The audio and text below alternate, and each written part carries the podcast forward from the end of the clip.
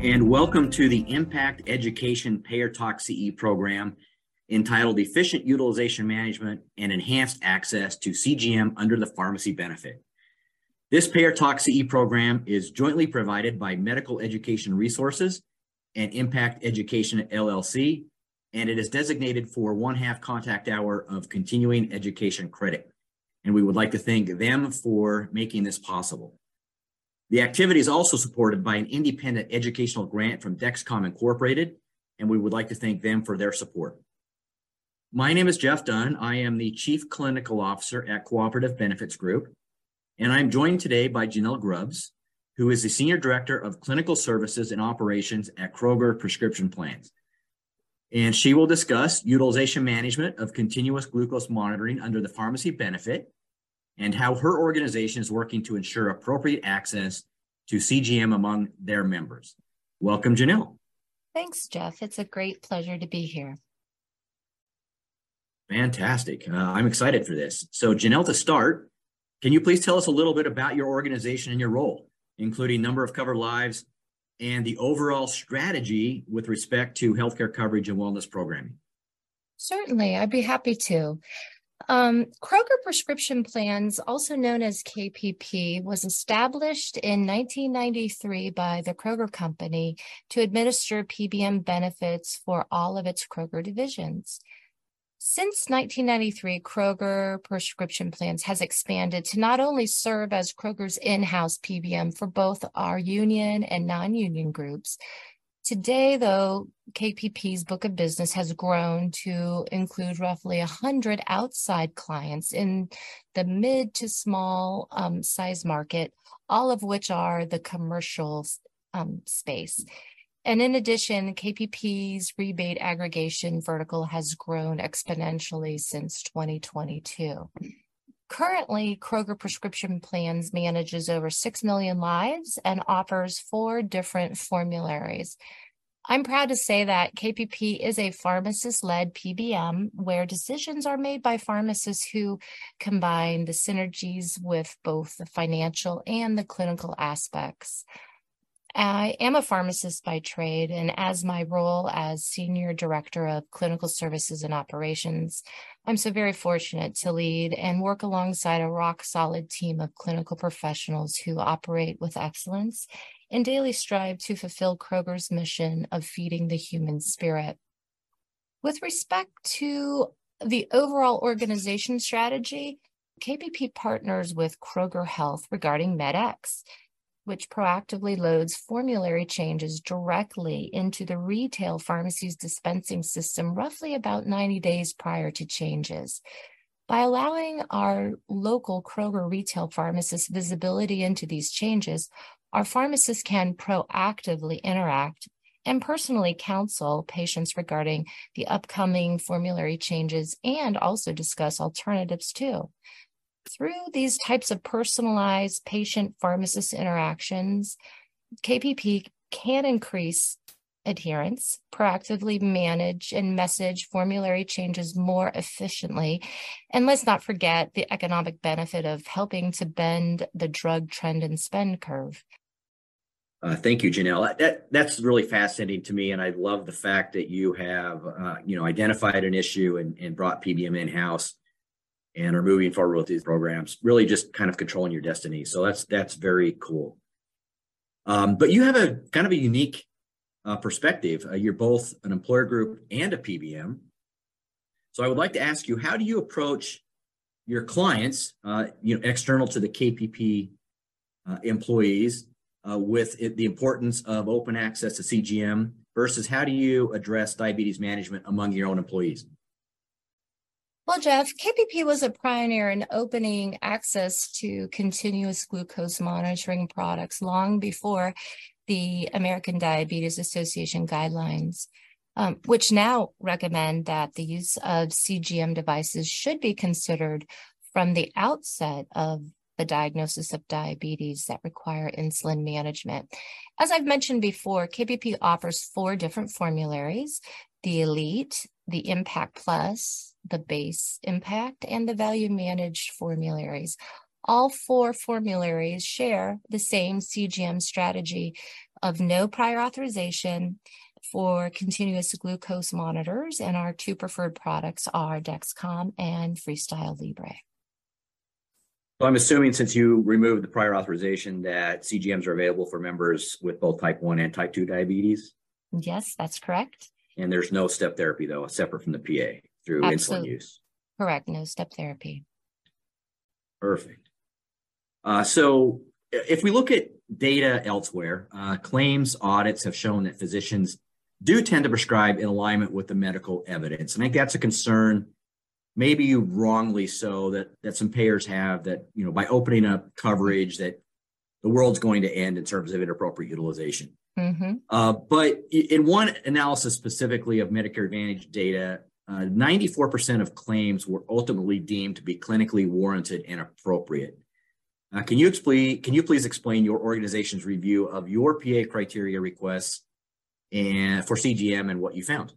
Sure. Well, first of all, I'd just like to explain the process, comprehensive process at a high level. So quarterly, our uh, clinicians, our pharmacist team of clinicians will perform a deep dive into trend analysis for our book of business to determine the effectiveness and the utility for all of our current utilization management programs. So in doing so, in quarter four of 2019, um, we reviewed the CGM impact on trend and spend on our book of business. And a deeper dive into this quarterly analysis indicated that the initial PA rates for our continuous glucose monitors had a higher approval rate in comparison to our typical 60% approval rate for initial prior authorizations. So typically higher than average prior authorization approval rates for initial PAs will indicate one of two things, either appropriate utilization or weak criteria. And those two are usually the root cause to those higher at, than average rates. Given a higher than normal initial approval rate, this then led us to dig a little deeper and review the appeal approval rates too. And the prior authorization criteria, physician responses, along with other factors were reviewed, analyzed, and then ranked. The clinical disease state, patient experience, and cost considerations, as well as PBM administrative burden, the patient and the prescriber, and the cost to the client also help paint the picture and tell the story as to why it made sense to remove the prior authorization from the continuous glucose monitoring um, products. So I think this is going to be a, a, process and conversation that a lot of our listeners are going to follow as well. Uh, so uh, let's just dive into that a little bit, if that's okay. What what was the specific rationale then for the elimination of the PA? Well, Jeff, the rationale was multifactorial in nature. Um, first, I think it's important to understand the environment. The environment must be right to support removal of criteria.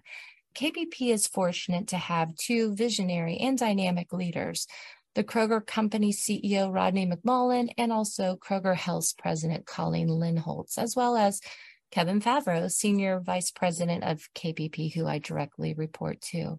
Under their collective visions and Kevin's leadership style of empowering employees to drive change, this enabled my clinical team to carry out the company's strategic healthcare mission. As I mentioned before, the analysis pointed to a higher than normal approval rate for both the initial prior authorizations as well as the appeals. The initial prior authorization approval rates were over 70%, as the appeal approval rates topped over 90% for the continuous glucose monitors. So clearly, there was something not working here. Um, KPP reviewed and then determined for both the initial prior authorization and the appeal criteria that we used was strong. Therefore, we concluded the data was compelling that physicians were in fact appropriately prescribing CGMs for the right patient population. We saw the CGM products as the next evolution of finger sticking. Um, CGMs provide more consistent and accurate representation of blood glucose levels, which ultimately lead to better disease control and prevention of future diabetes related conditions we all know that in the long run, this will translate into savings for the payer. Given the fact the data supported the appropriate utilization and prescribing, The removal of the prior authorization would also translate into a better patient physician experience and would ultimately reduce the administrative burden on the PBM side. The payer would also reap the savings of costs associated for a clinician's time to review and decision either an initial or subsequent appeal prior authorization request. At the end of the day, KPP saw this as a win win for all parties involved. Uh, I love that, and it's it's so important uh, it, in terms of leadership and the ability to do things. So uh, great, great environment, uh, great commentary. Uh, I quoted a minute ago some statistics though around uh, appropriate use by physicians. so just reiterate from your perspective, were physicians prescribing CGM appropriately regardless of rebate or other cost considerations? Yes, Jeff. Our data and analysis supported that physicians we're appropriately prescribing um, CGM products regardless to the cost or any rebate. So another example I want to mention that is a Blue Cross Blue Shield of North Carolina. They removed manual prior auth for CGM under the pharmacy benefit way back in December 2018 for all insulin treated members. And they recently published an analysis demonstrating a significant reduction in emergency room utilization among CGM users. Uh, can you please discuss your perceived benefits uh, that have resulted from the removal of barriers to CGM access in your plan? Sure, Jeff. I'd be happy to. So, while CGMs have upfront and ongoing costs, their use can lead to cost savings on both the pharmacy and the medical side. With regards to the pharmacy side, CGMs can also reduce costs associated with the daily test strip use. When KPP compared our um, 2021 versus 22 test strip claims, we noticed there was around a 50% reduction in test strip utilization. Because CGMs can reduce short and long term complications for people with diabetes, there can also be associated reductions in hospitalizations, emergency room department visits, outpatient visits, and procedures for people with type 1 diabetes. I would also like to point out that after the removal of the prior authorization associated with the CGM products in 2020, KPP's trend did not increase dramatically as one might think it would by allowing open access. In fact, our overall 2021 trend was kept around 2%. And in 22, the trend was kept around 4%, which I think is pretty remarkable given that diabetes is typically in the top five categories of um, plan spend. Perfect. And I'll just add some commentary. Uh, the the medical offset's fascinating, and that's where I think the the the real big ROI is. Uh, it's, it's nice to reduce test strip utilization. Those admittedly are very inexpensive, high rebated products. Um, but, uh, you know, we haven't really talked about it here, but just you, you, we can listen elsewhere and look at other sources. It, the advantage of CGM, you know, one of the advantages over test strips is the, the time and range and, and, and the data sets that we get. So uh, obviously there's a clinical uh, play there, but just the fact that you were able to show uh, an impact on the medical side is pretty cool. Um, but what what other advantages uh, would you say there are from a, an employer or health plan perspective? Well, after the removal of the prior auths for this category, KPP has been able to effectively reduce, first of all, administrative burden for both the plan the provider, and more importantly, our own associates. And in doing so, we've made and will continue to make a positive impact for so many of our diabetic associates. Uh, Janelle, I, I w- want to thank you uh, so much for being with us today and running through your example and your outcomes and data around your decisions uh, to improve access to CGM. I would now like to move into the audience Q&A portion of today's podcast and thank you all very much for submitting some questions. Uh, the first question is, uh, and I'll just read this, Janelle, and it came in from one of our payer colleagues. And it is much of the clinical and economic outcome data related questions revolve around uh, the type 2 diabetic patient population that are non insulin users. Do you feel that, or have you done studies specifically in this subset population to support open access or relaxed criteria? And then he says, I don't think very many payers are questioning use in type 1 or type 2 with insulin. Uh, in fact, uh, many have relaxed uh, from intensive insulin. Much of the prior auth process has been automated to look back for insulin claims and reduce the PA burden. So again, the question is really type 2 non-insulin users. Uh, what what have you seen? So, in regards to type 2 non insulin users, we did not see a big uptick of people rushing out there to get a CGM because it was approved. I think at the end of the day, our goal was to help those who are motivated um, in our client population to, if they had the conversation with their doctor regarding their disease state, to provide access to more of a wellness or holistic approach to their diabetes care. So, again, our data did not show a huge uptick of uh, type 2 diabetic patients seeking fills for a CGM.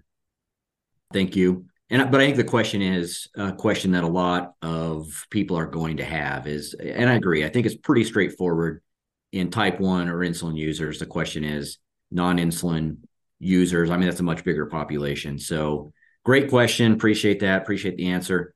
Uh, the next question is as Janelle, as you opened up your access, what type of communication did you make to members, pharmacists, and or providers?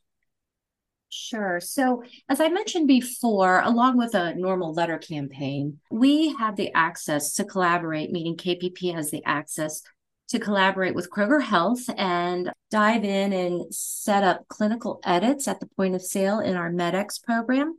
That allows our Kroger retail pharmacists to have a conversation on the front end regarding possible upcoming changes for formulary changes and also to discuss options currently on the formulary. So we do leverage that platform in order to try to appropriately address those members who, um, you know, would be appropriate candidates for this type of product.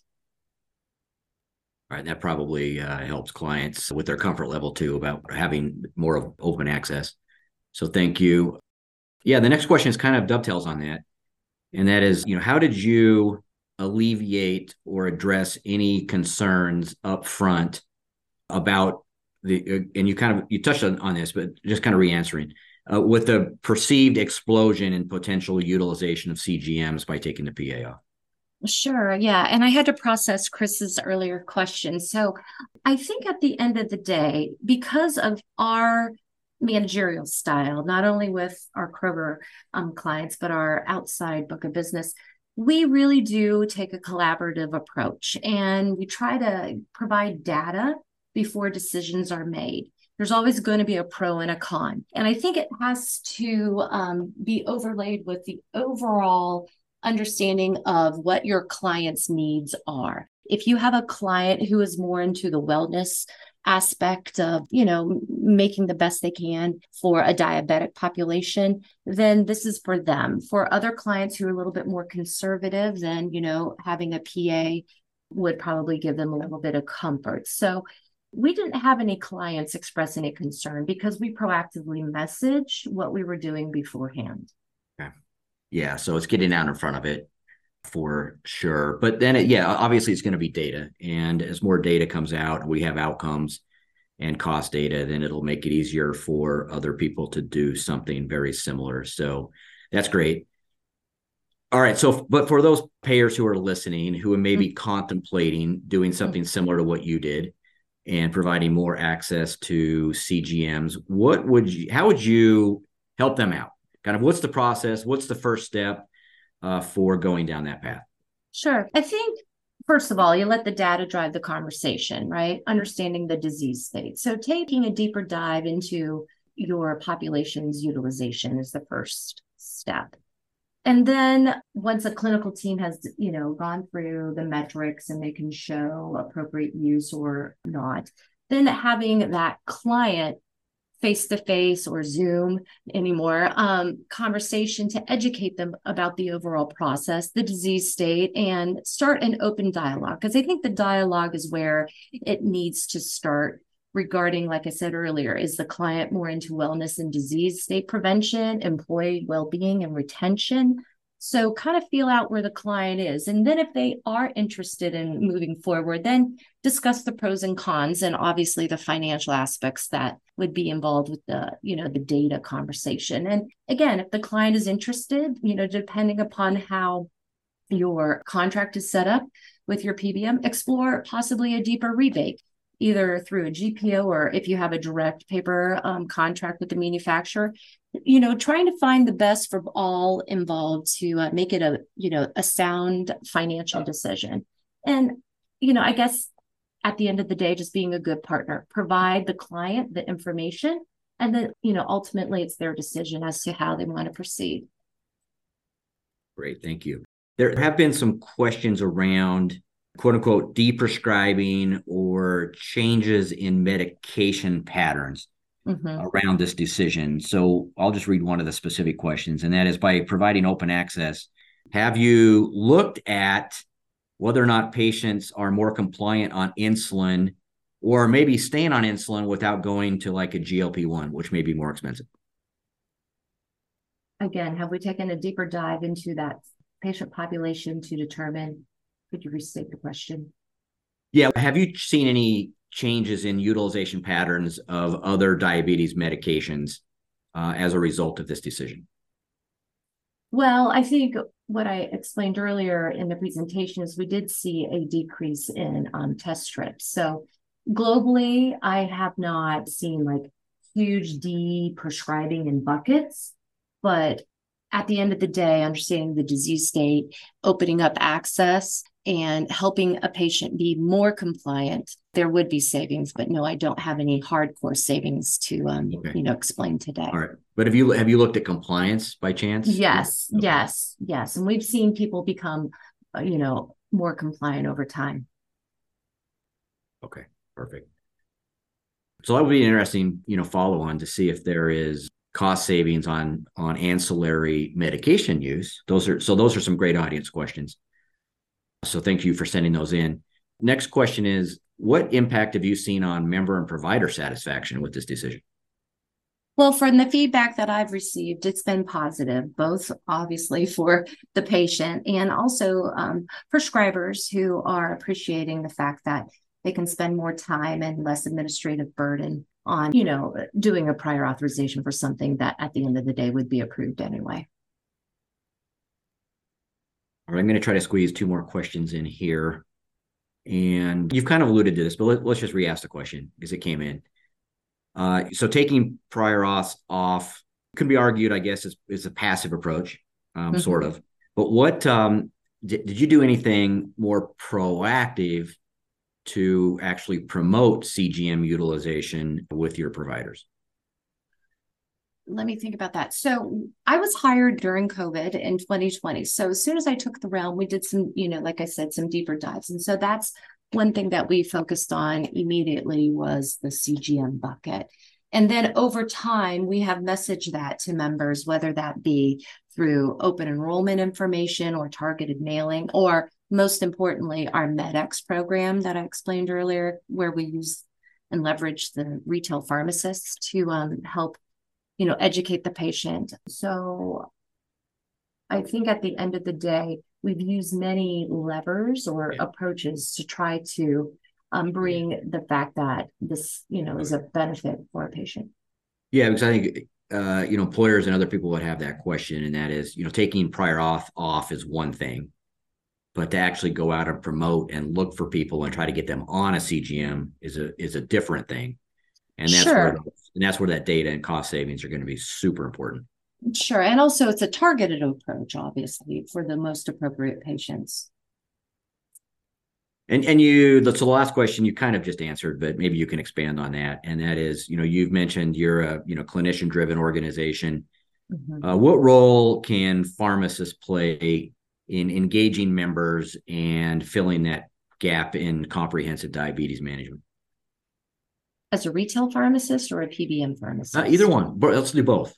Well, I well, obviously a retail pharmacist is going to have a better touch point and know their patient well and then, you know, just start the conversation if they see that they're getting more insulin or, you know, if they're not adherent, you know, just open up the dialogue. As a PBM pharmacist, I think it's important to um, you know, again, mine the data, try to figure out the utilization because every every group could be different and try to make more of a targeted approach to fulfill the goal of the client's needs. So I think there's opportunity and also in a PBM, um, being able to have direct contact with decision makers um, to see if, you know, brainstorm ideas or things like that could be funneled up through the bureaucracy to, you know, make a positive change for patients and also, you know, help a client address their spend and use those resources in a more, you know, targeted way um, so I, yeah, there's a lot of potential to um,